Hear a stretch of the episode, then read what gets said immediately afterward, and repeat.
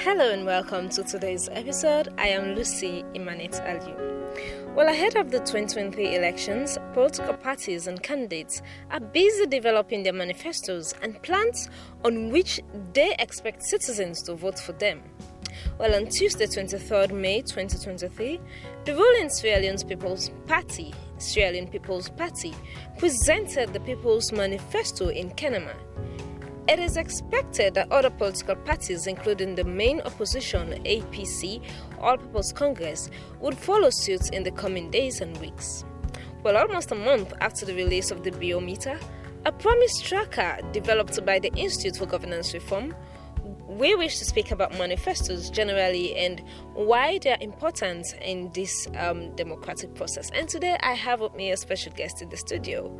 Hello and welcome. Please introduce yourself. Hello, Lucy. Uh, my name is Hassan, Hassan Kallon. I work for the Institute for Governance Reform. I'm a governance and democracy watcher. Ah, welcome. yes. So, as we dive in, um, and we're talking about manifesto, what can we say is manifesto for a start? Um, I think the, you know, the whole concept of manifestos are very, very important, especially when we talk about political dispensations like ours. Um, because when you look at Sierra Leone and you consider the fact that June 24 is the day we go to the polls, that's a very pivotal moment. It's a day Sierra Leoneans have to make a choice between either of which political parties or which candidates have the best program. So the manifesto is usually a document that embodies the aims, the policies, the aspirations of that government or a political candidate for that matter. So it could be anything from in school elections or maybe student union elections. You have a candidate, and then the manifesto speaks to who you are. That is, tells people what you stand for. Or then it goes into what are your plans and policies? What programs will you implement? How will you implement them when you're elected? And then broadly it speaks to why should people vote for you? Why am I a more attractive proposition than the opposition? You know, why me instead of the other person? So the manifesto broadly encapsulates all those, those um, objectives in terms of why you, what are your programs and policies, and um, why you are attractive and what makes you stand out. Why should voters opt for you and not the other candidates? All right. So, um, why um, can we say why is it important that parties um, develop manifestos? Um, I think it's it's pretty standard that if we are to have policy-based elections, I mean, which we've been advocating since, I mean, even before the Citizens Manifesto prior to 2018, you remember we had the uh, standing together for, for free, fair elections in this country. We had a consortium. Um, one of the things that we've consistently advocated for is to have elections that are based on policy, that are grounded on, on solid programs. So candidates have to speak to the issues that matter to us on economy, on jobs, on youth employment, those things. So if we are to have policy based elections, then manifestos play a very, very important role. That's why today, being May 25th, uh, we are barely a month to elections in this country. Yeah. At this stage, we should have had the major political parties and candidates coming out with their programs and policies, with their manifestos, Exactly. letting us know what they have for Sierra Leoneans. So it's not just speaking, you know, rhetoric, saying, okay, when I come in, I will change the economy in 10 days or in 15 days. It's really concretely what are your programs and policies? How will you get there? What are the steps you will take? That's, that's what the manifesto really speaks to. So, the more we advocate for policy based elections, the more we want citizens to know what candidates have or what political parties have, the more we talk about programs and policies, the more the need for parties to bring out those well in advance of elections so citizens can make a choice, an informed decision between candidate A or candidate B, between Samura Kamara or Maada Bio, as the case may be. So it's, it's really, I think, we can't speak enough of the need for the manifestos to come out now and for parties to develop those. Because a manifesto can either be, it can be very aspirational. It can speak to long term. What are the programs that you pursue? Um, it doesn't have to be unduly prescriptive. It doesn't have to say, okay, these are the resources that I will use. Because after the manifesto, you can now go into the, the workable plans. Sometimes you have medium, medium term development plans and, and stuff like that. So the manifesto can actually be, it can be disaggregated. It can be unpacked. You can have, you know, subcomponents. So per sector, say basic education. What do I want to do there? What are the promises I'm making?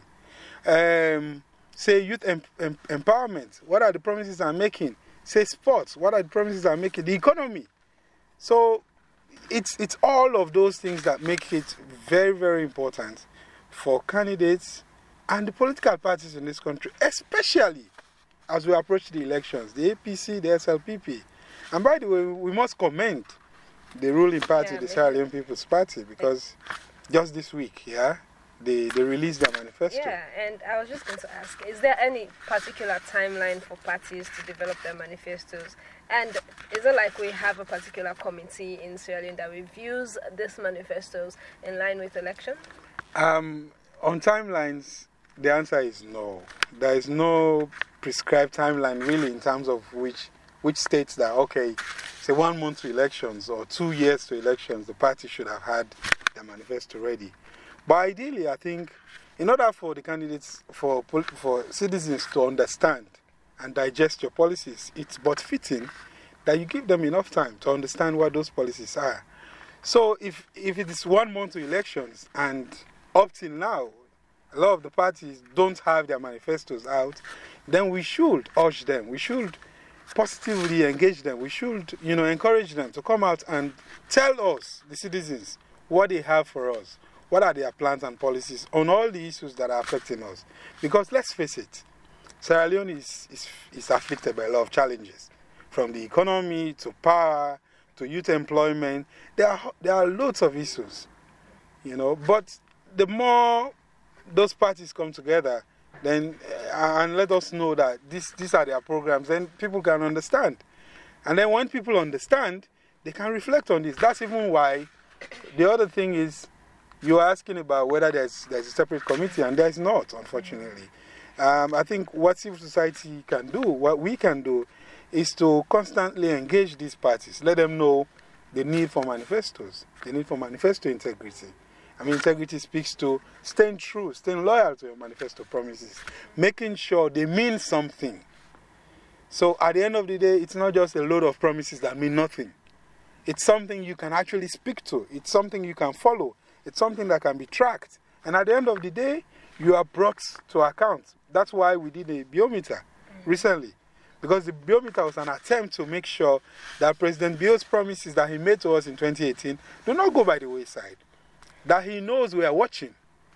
Citizens, we're taking notes, we're watching, and we encourage them as well. I mean, it's great that the SLPP has, has you know, published their manifesto. In a bit, we'll talk about that. But it's also very important that the manifesto promises, those documents, those campaign, those campaign materials, are put out in a readily accessible format. In other countries, they even do it in braille for people who are visually impaired. Um, in other countries, sometimes they do CDs. Like um, you, you do a voice recording of those promises that you're making. Say, what do you have for people with disabilities? So there are very many ways we can reach as many citizens as possible and ensure the manifestos mean something. People vote on the basis of what policies and programs candidates have, rather than just supporting because you come from a certain region or because you are affiliated politically or, or ethnically with a, a, particular party. Yeah, so uh, what you just said that um, some countries um, do their manifestos in different um, um, mediums so people can have access to it. And as a member of the research team for the biometer, I know you all put, uh, placed the, the biometer together. Do you actually think that citizens really have time or go through these manifestos? Um, the, the answer is yes and no. Um, yes, because there are people who actually pay attention to the manifesto. So I can tell you, very many Sierra Leoneans are now waiting with bated breath for the release of the APC manifesto. a lot of Sierra Leoneans are digesting at the moment, even as we speak, the contents of the SLPP manifesto. Now, unfortunately, as we've discovered, you know, to our cost, the, the reality in this country is that our elections are not really based on policies enough. Enough. We do not allow policies to dictate the trend of our, of our politi politics and our elections. And it has to change. And it will change. Because the more we talk about manifestos, the more we talk about how important they are, we, the more we talk about their centrality in elections, the more citizens understand that our elections have to be based on policies and programs. So it's, it's no use um, just voting for a candidate because he comes from a certain region or he's head of a political party. You have to look at the record, the achievements of that candidate if he's been in office before. If he has not, then what are his plans and programs? Say, look at the economy now. Let's ask the two candidates, the two leading, the SLPP and the APC, President Bio and Dr. Samura Kamara. What are your plans? What are your policies on the economy? How do you hope to change the economy? How do you hope to create 5,000 jobs or mm. 50,000 jobs, in fact, for young yeah. people? You know, so those are the, the hard questions as citizens we should be asking. And I think it behoves us as CSOs, as individuals, as citizens, because we are first and foremost citizens. That's our biggest currency in this country. Exactly. It's the one denominator that binds all of us. Yeah. So we have to ensure it counts and it means something. We have to ensure that Sierra Leone, Sierra Leone's posterity, Sierra Leone's development, Sierra Leone's future prospects are dependent on the choices we make today and tomorrow. Yeah. And that starts with making sure that our votes matter.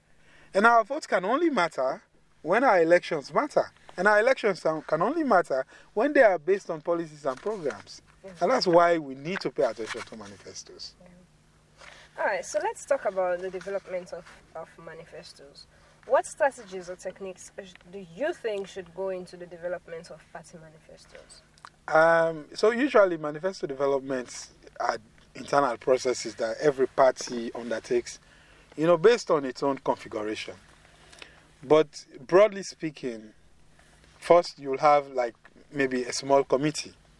Usually, they, they will constitute maybe a manifesto committee made up of uh, eminent men and women, people knowledgeable in various sectors. Because what you don't want is people of a certain mindset or just one particular sector just coming in and developing a manifesto. You want a broad based team, a team that is multifunctional, that is multidisciplinary. And then the next thing that you look at is then you identify the broad strands of the manifesto.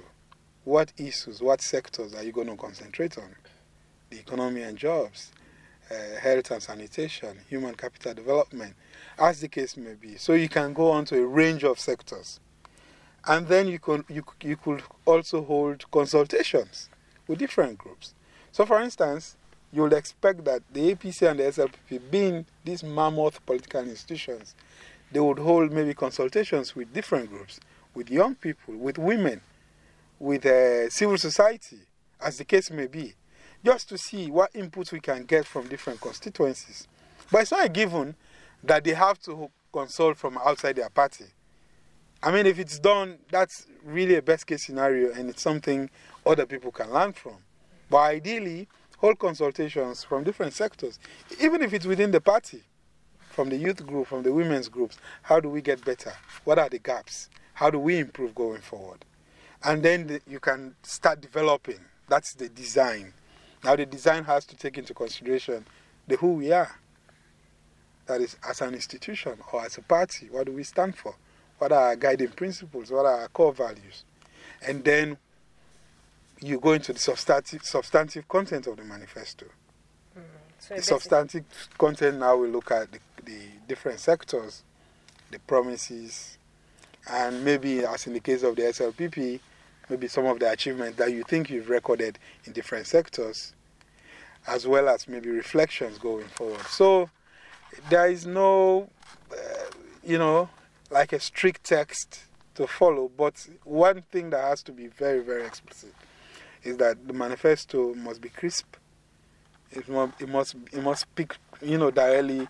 There's no use having uh, promises that are vague, that are ambiguous, Yeah. that are loosely worded. Because at the end of the day, you want citizens to vote for you on the basis of these promises. And if people do not understand them, then they are worthless as the paper they are written on. Yeah, and with the help of the, the biometer, we saw lots of vague promises. Wow. yeah, we did, we did, Yeah. and we uh, we're hoping that that's one of the advocacy that we've been launching that we've we've con- constantly harped on is the need for parties to ensure that not only do manifesto promises speak to the issues that matter, but they're also worded in such a way that citizens can track them, can understand, because the promise should be measurable. I mean, like I said, it doesn't have to be overly prescriptive. Obviously, after the manifesto, you can now have another document that unpacks. You know, what do you mean by this promise or that promise? But if it is very loosely worded and vague, uh, then people will struggle to understand ultimately, and then it defeats its purpose. You know? Yeah. So, I mean, and just in line with what we're discussing, what can you say are the do's and don'ts in framing a manifesto? So, do's and don'ts. One, be very specific. Do. Be specific. Be clear. Be precise. Um, speak about the issues that matter. You know, if you want to talk about your identity and your structure and your organization, do that.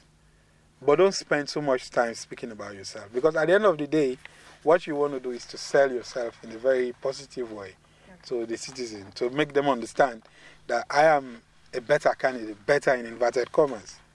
I am a better candidate than the other. I am a more attractive proposition, mm-hmm. like I have said, mm. than the other candidate. So you want to sell yourself, you want to sell your story. But more, more importantly, it's selling the content of your message. The message speaks more than anything else. So your, your message has, has to be crisp, it has to be clear, it must be unambiguous. Yeah. It must be measurable because we must, and, and this is something we want to tell parties that we're here to stay. We'll be watching, we'll be with you every step of the way. In fact, this is our business because at the end of the day, Sierra Leone is for Sierra Leoneans, and Sierra Leoneans have to care about the issues that matter to them. So if you make um, hundreds of promises, say you're going to do A or B or C, and then you think you'll just get away with them. No, you won't. Because we'll go back and we'll check. I will hold you to account for those promises. So, do's and don'ts. Um, the don'ts are really avoid those things that we've said. You know, don't be too loose. And you don't have to be verbose because there's no use, you know, engaging unnecessary verbiage. You know, it's not a test of how strong your analytical skills are. It's really the material has to speak to people. So it must be accessible, it must be understandable, it must be reader friendly. You know, so sometimes you can even talk about um, infographics, having pictures, graphs, things ordinary citizens can interact with, can understand. Because let's face it, in Sierra Leone, our population is largely illiterate. So the more, and that's why I, I kept, I, I was talking earlier about making sure we translate the manifesto promises Yeah. into other forms that people can understand. Because if, if citizens do not understand the manifesto promises, then we might as, as well not conduct any elections.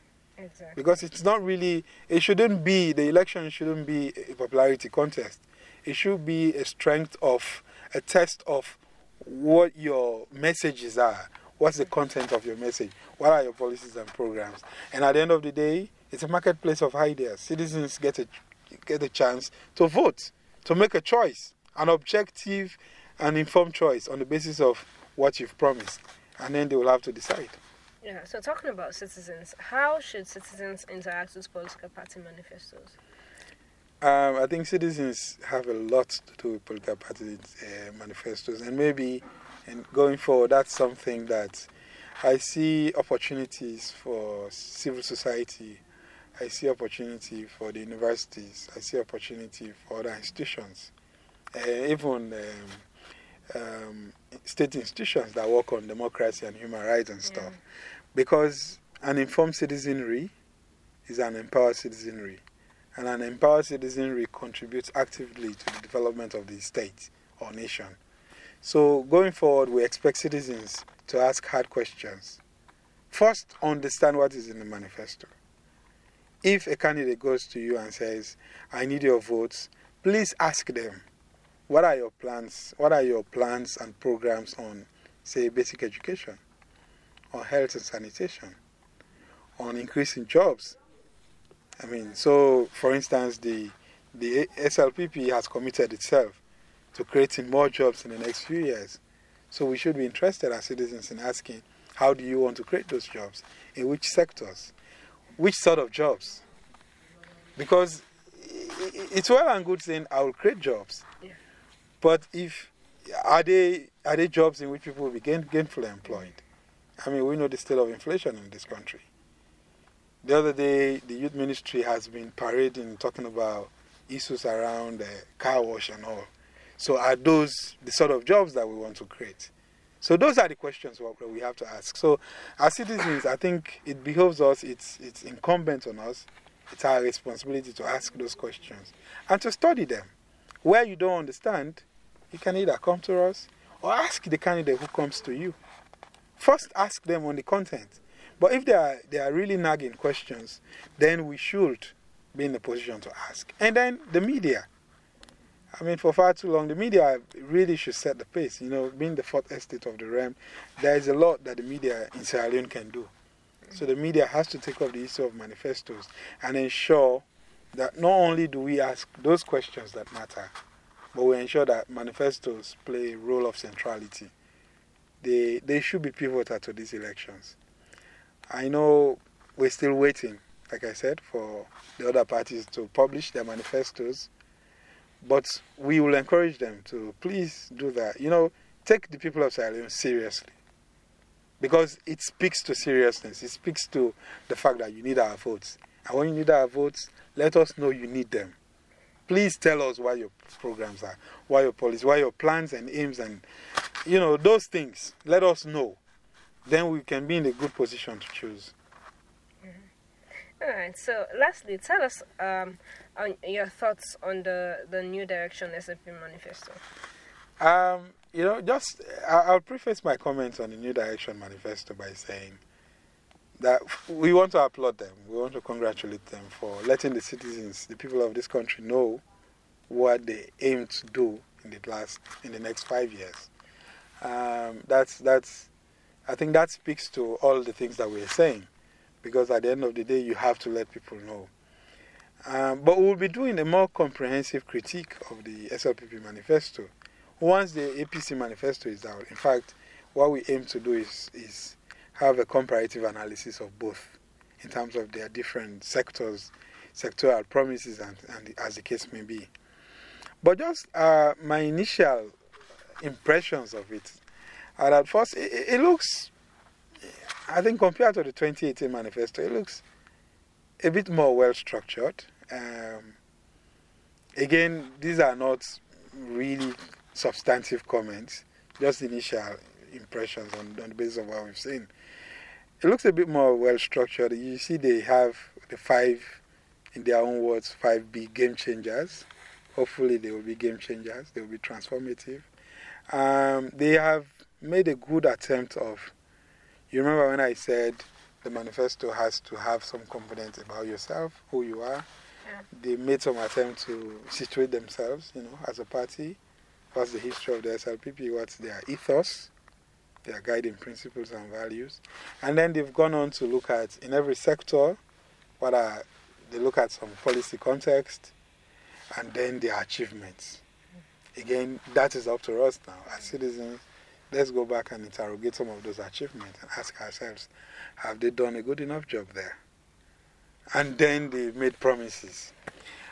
Um, interestingly, one of the things, apart from a few typos that I, I noticed, but one of the things I saw is that um, they've recycled some of the promises. So, for instance, when you look at agriculture and stuff, there are a few that were in the 2018 manifesto that have been carried over which is not necessarily a bad thing.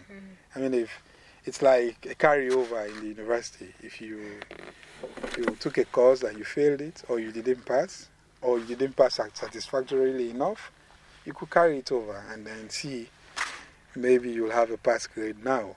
So, like I said, we, we are cognizant of the fact that, and we must, we must, we are very guarded in the things we're saying now, that we'll be doing a more detailed analysis on the SLPP manifesto.